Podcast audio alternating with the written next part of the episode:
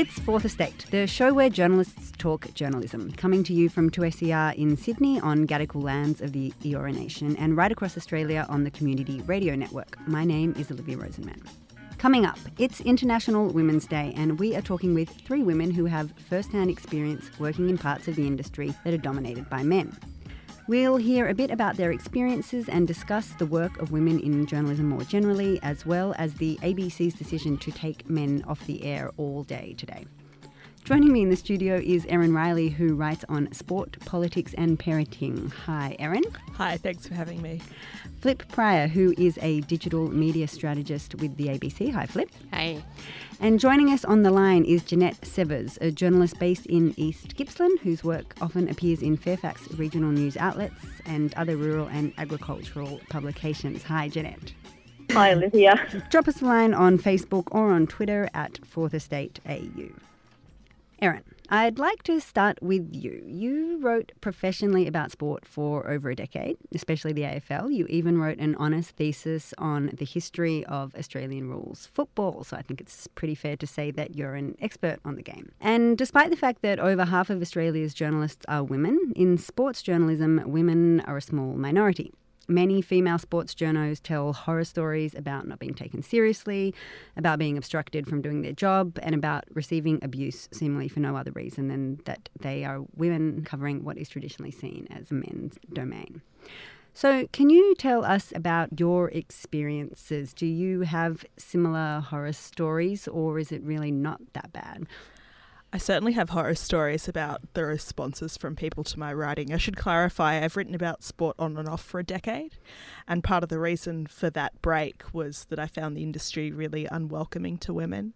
And now I write largely in a freelance capacity because I found that the sort of day to day doing the job of going out to training and doing matches could be, if not openly hostile, certainly very unpleasant at times and, and sometimes almost aggressively masculine.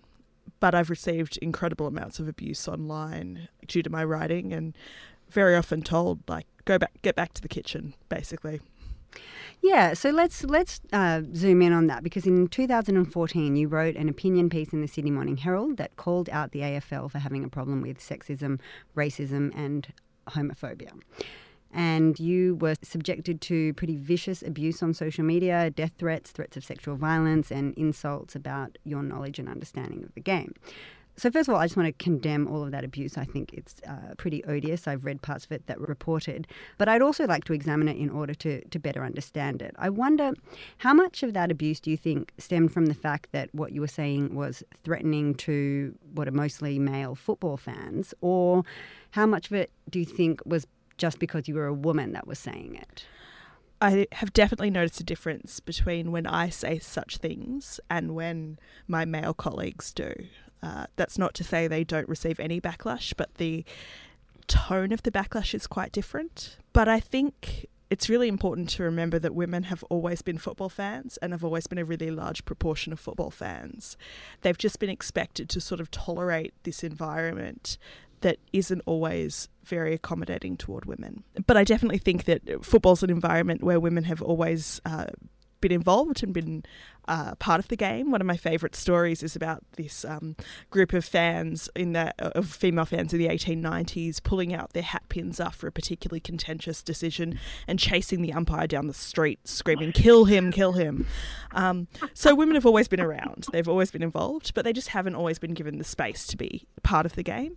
And I think what's threatening is when women start asserting themselves and asserting their place. I was just going to say, I think we saw a bit of that with launch of the AFL Women's this season too. I saw a bit of the stuff that was going around online, and and it came from blokes that I just essentially considered to be dinosaurs, and they were saying things like probably some of the better stuff that they were saying were things like they should just be sticking to netball because that's what they're built for. And I thought it's very limiting it doesn't enable women to actually just develop their skills in any area when they're subjected to that kind of limitations. So I know that in the 80s and even into the 90s, female journalists weren't allowed to access male change rooms, which meant that basically they just had to wait outside and hope the coach would come and talk to them. And I think this finally changed in the 90s when Jacqueline Magnay took a club that denied her access to the dressing room to the Human Rights Commission. So that's sort of one example of a very obvious obstruction to female sports journalists doing their job, and I think largely that has been removed. But I wonder, Erin, are there any that that remain? Certainly, one of them is the false notion that you need to have played the game in order to do certain roles, and that's um, both in journalism and in other parts of football. So we often we don't have many female commentators, and the fact that they they haven't played at the top level is often given as a reason for that, even though you know Gerard Whateley and Anthony Hudson haven't either. There's also the I just don't like the sounds of women's voices. Uh, which you hear a lot. Also, uh, appearance standards that women are held to that men aren't. And even just the sort of nature of progression within the industry, I think, can be um, quite difficult for women. So, Jeanette, you covered the VFL in country Victoria, and I believe you were the first female journalist who was allowed into the Carlton FC change rooms. Can you tell us a little bit about that experience? Yes, yeah, well, so Dave Parkin invited me to come into the Carlton change rooms, and this was back in the um, middle 80s.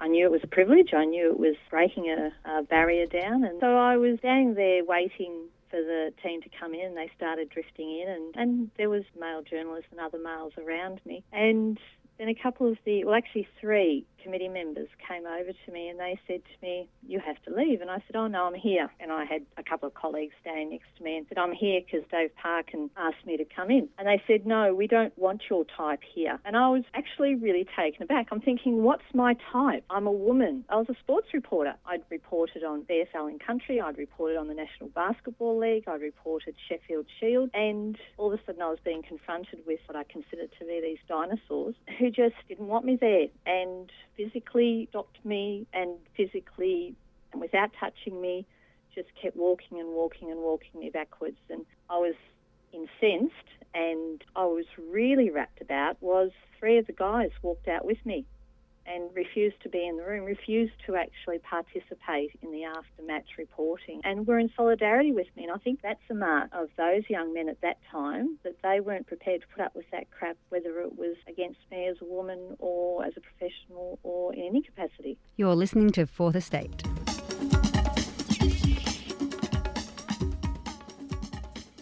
You're listening to Fourth Estate, and you're with me, Olivia Rosenman, and I'm speaking to Erin Riley, Flip Pryor, and Jeanette Severs. Flip, you are a woman in digital media, a part of the journalism industry which does have better female representation than sports journalism, except for in the upper levels of management, where the representation is pretty poor. That's according to Poynter. Before working at the ABC, you worked at Twitter which is a company that came out of Silicon Valley, which is a world of work that also has few women and a bit of a problem with sexism.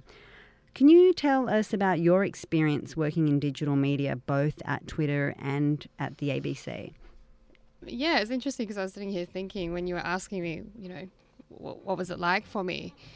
I haven't found being a woman has been an impediment. I think it's just that it doesn't potentially occur to lots of women that there's jobs there that they might be really interested in. And there's certainly not a great effort that goes on in the part of the industry to reach out and let women know that there's, hey, there's some jobs you'd be really good at. Certainly that's a problem in tech. We are not immune at the ABC. I think we're probably very male heavy in the uh, dev side of things. Twitter, I think we certainly had good representation of, of women locally but I think as a Silicon Valley company, I think they had just as many problems as the next guy. All dude bros working in tech, very few female developers, and they talked a lot about diversity, but I don't think they ever really got anywhere close to where they should have been with it. Yeah, the most recent statistics I found was 37% of employees at, at Twitter are women. So yeah, I wouldn't find that entirely surprising. Yeah. So I wonder, do you think going back to looking at abuse on social media and Twitter is one of those platforms that is renowned for that.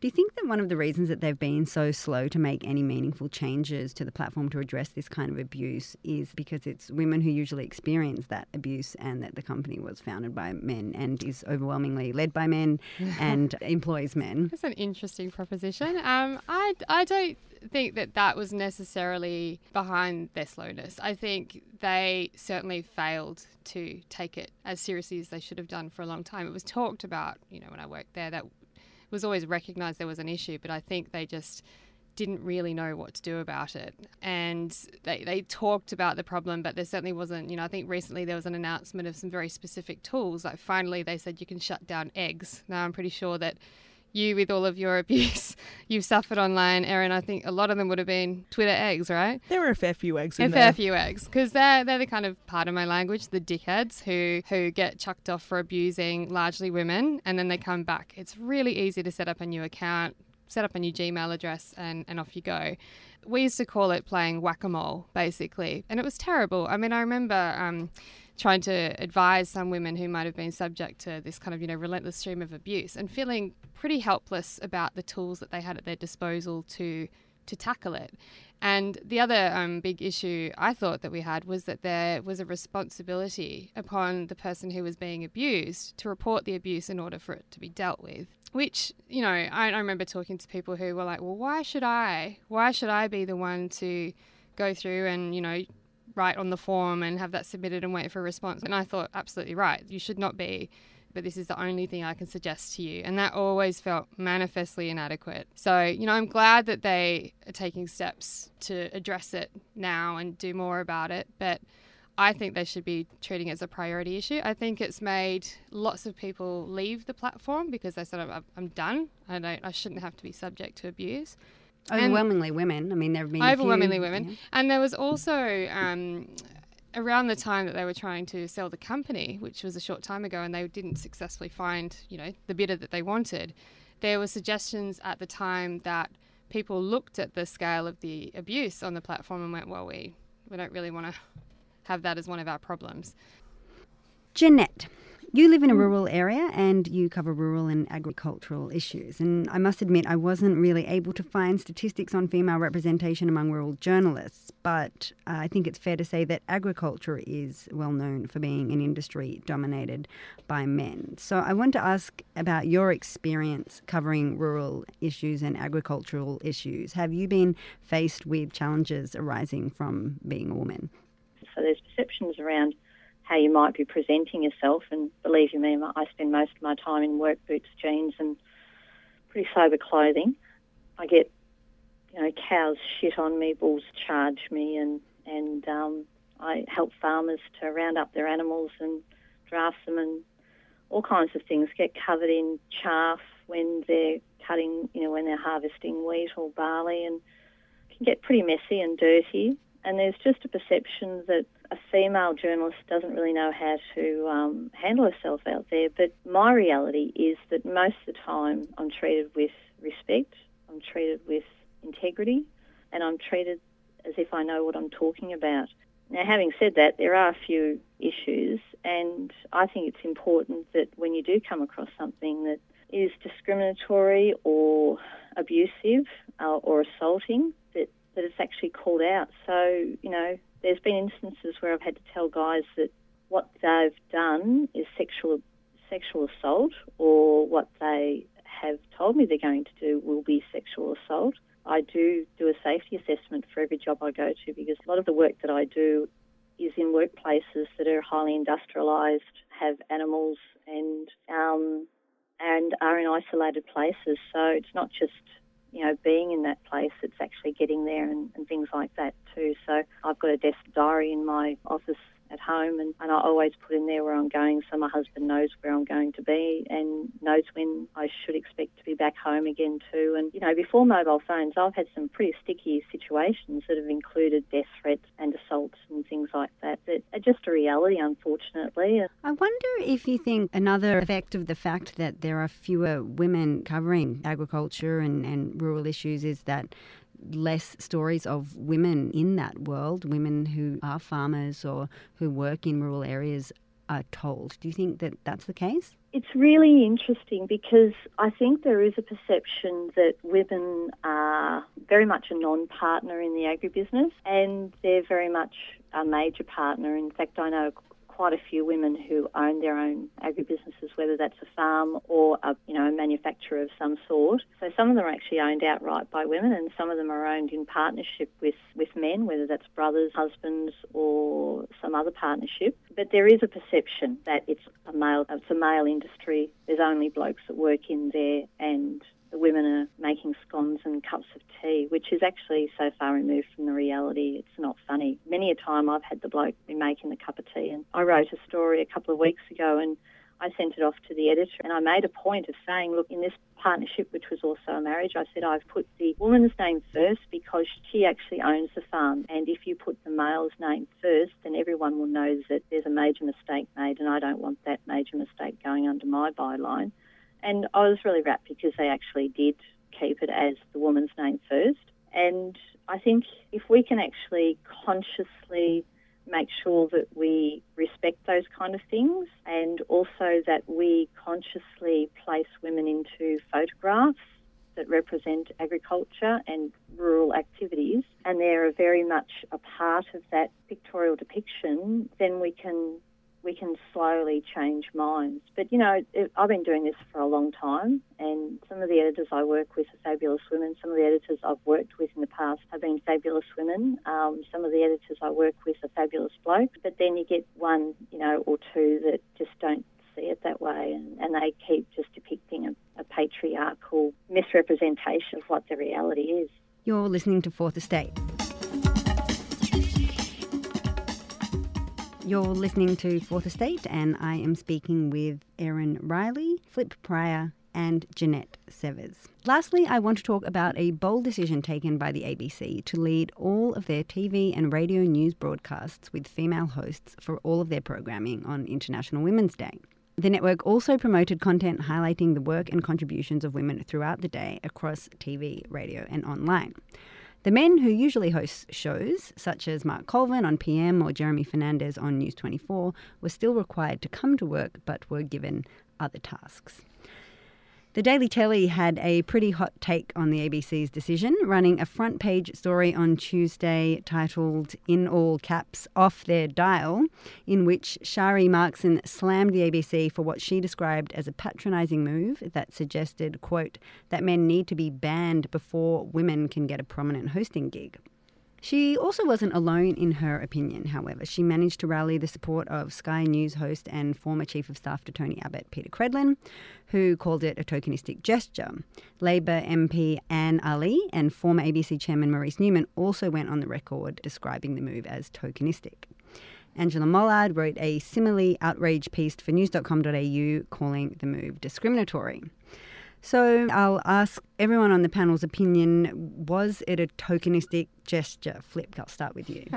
I knew that was coming. Look, I must say I'm not speaking on behalf of the ABC here. I'm, you know, not here to do that. But I just don't see it that way. I, I think the intention of the event was to highlight the significant female talent that we have at the ABC.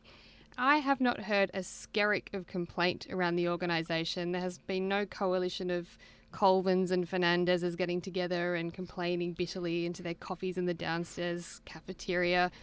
I think everyone sees it for exactly what it is, which is just highlighting our fabulous talent, showing off the fact that we have so many women in so many fantastic positions in journalism. We've got the most fearsome female interviewers. We've got we've got the works, and I think we're very proud of that, and that's what we wanted to show off. I think the suggestion that the ABC has a tokenistic approach to women in its um, workforce or that is trying to show, oh, hey, we've got women here, I just think that's a ridiculous proposition. And I was really surprised. I've been buried under a rock for the last couple of days for obvious reasons, but I was very surprised to, to pop my head out and see so much criticism. And I really think um, there's probably far more interesting things to write about than that. Erin? I think the key word here is tokenistic, and tokenistic is such a loaded term. I think if you replace it with symbolic, I'd probably agree. Yes, it's a symbolic gesture, but symbols matter. And that icon and that idea is something that's inspirational and it's something that's sort of this is what we're striving towards, not necessarily women in all positions, obviously, but for women to be able to fill every position. And I think that there's nothing wrong with a symbol like that. So I reject the idea it's tokenistic, but I do think it was symbolic. Jeanette. I did a bit of research on this because I had, a bit like Flip, I'd been under a bit of a rock and flat out working and hadn't paid much attention to it. And one of the things that annoys me is when, and it happens a lot, is when News Limited journalists criticise other media organisations. And, and I always think where there's criticism, you have to look at it and reflect it back on them and say, well, what's, what's your real problem here? And I often get the Australian on a Monday just to see what they're writing in the media part of their um, publication on that particular day, and let's let's flip it back to them, and let's actually put a lens on them and say, are you being tokenistic or not? The Australian Business Review, which is the second half of the Australian on Monday, has a lovely front page picture of a CEO who happens to be a woman, and for some reason they've photographed her in a kitchen. There's a lovely cup of tea on the shelf behind her. Uh, it's obviously a kitchen bench behind her, and I've got no idea why in heaven they actually did that because that's what's that got to do with the job she's actually really doing. She's the CEO of a biotech company, for goodness sake. and then we look at we look at sport, and I don't know if anyone else is aware of this, but on the weekend, Brisbane Lions women's AFL team actually got clear, again clear on the ladder, which means that they're fairly certain of getting into the finals and probably and, hosting a grand final. Yes, exactly. And Western Sydney women's team also won. And the Australian, as we know, is New South Wales based and looks at New South Wales mostly and every now and again does something tokenistic about another state. So let's look at the back page. And the back page is the India Australia cricket match, a, um, a piece by Patrick Smith, which is, you know, not worth reading, and the Eels. And then we look on the inside back page, there's still nothing about women's sport. And then the next page again, there's still nothing about women's sport.